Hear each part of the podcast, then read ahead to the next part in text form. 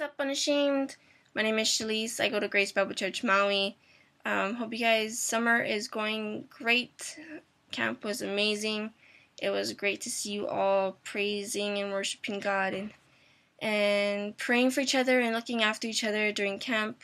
Um, we talked a lot about relationships and staying pure.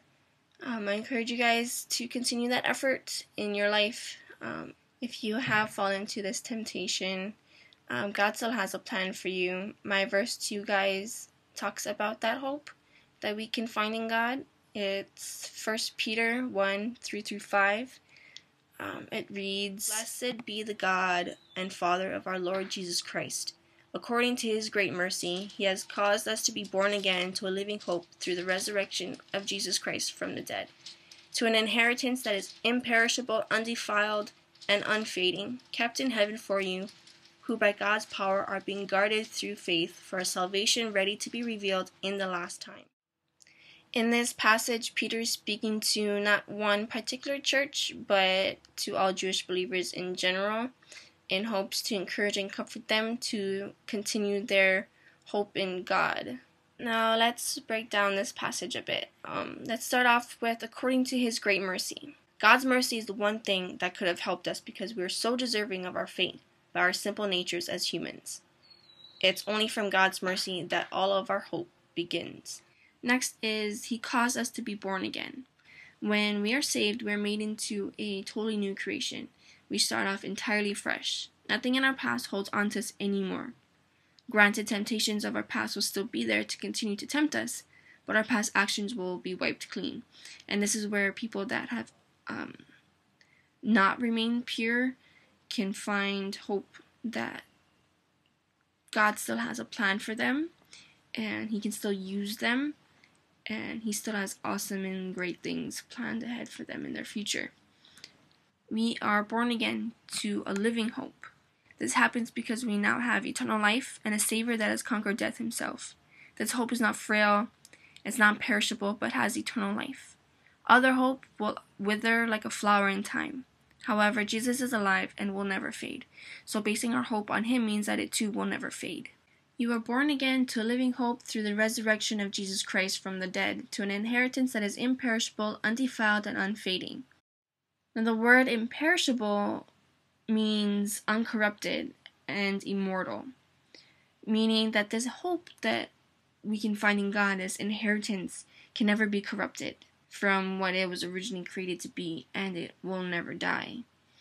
Undefiled means unsusceptible of any stain, so it's going to remain pure. So, this promised inheritance will never fade and it will remain purely as God plans it to be. Uh, this inheritance is never fully defined, but only described as what it can't be. And it's the gift of God Himself. Our inheritance is kept in heaven, and God's power guards it through faith. Meaning, it's secure, it's guarded, it's out of Satan's reach. Because our inheritance is kept in heaven, it can never be destroyed. But that also means that it's not found on earth.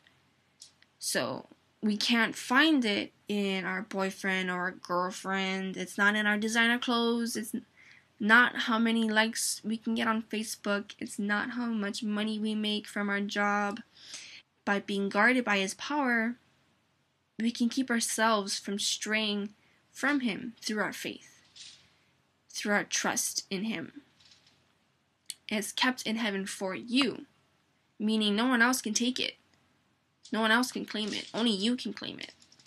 Now, based on the Greek translation, the word guarded means protect by a military guard to prevent hostile invasion. God isn't just a simple security system that beeps if someone tries to break into our car. He is actively guarding our inheritance with everything he has to protect us from Satan. Now, the last part of the passage is for a salvation ready to be revealed in the last time. So, our inheritance is being guarded by God's power through faith for salvation ready to be revealed in the last time. And so our salvation has already been accomplished. We received it through Jesus. And our inheritance is only waiting for God's timing for it to manifest in our life. And the last time refers to the day of judgment and redemption, so the second coming of Jesus. So this passage states that there's an inheritance that's guarded by Him in heaven, and when we are ready individually to receive it, then it'll be given to us. This inheritance can never be tampered with, it can't be changed by anything um, to any degree. It will remain how God has planned it and created it to be forever. And the only way for us to receive this inheritance is to be born again through Jesus. Um, and we must place everything we have under His authority. We have to solely find our salvation through Him.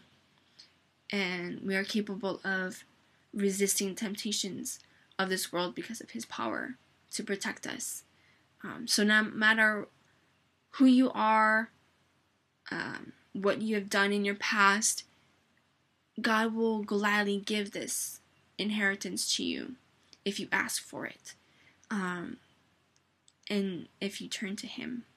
So, I encourage you all to continue to seek God for salvation and redemption and um, just the strength to live in this world full of temptation and corruption.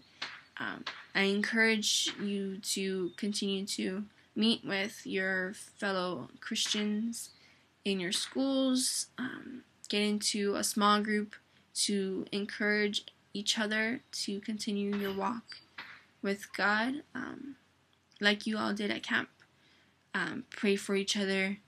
So, like Nicole said, you need to walk it out let other people tell you that you're a Christian based on what you say and what you do.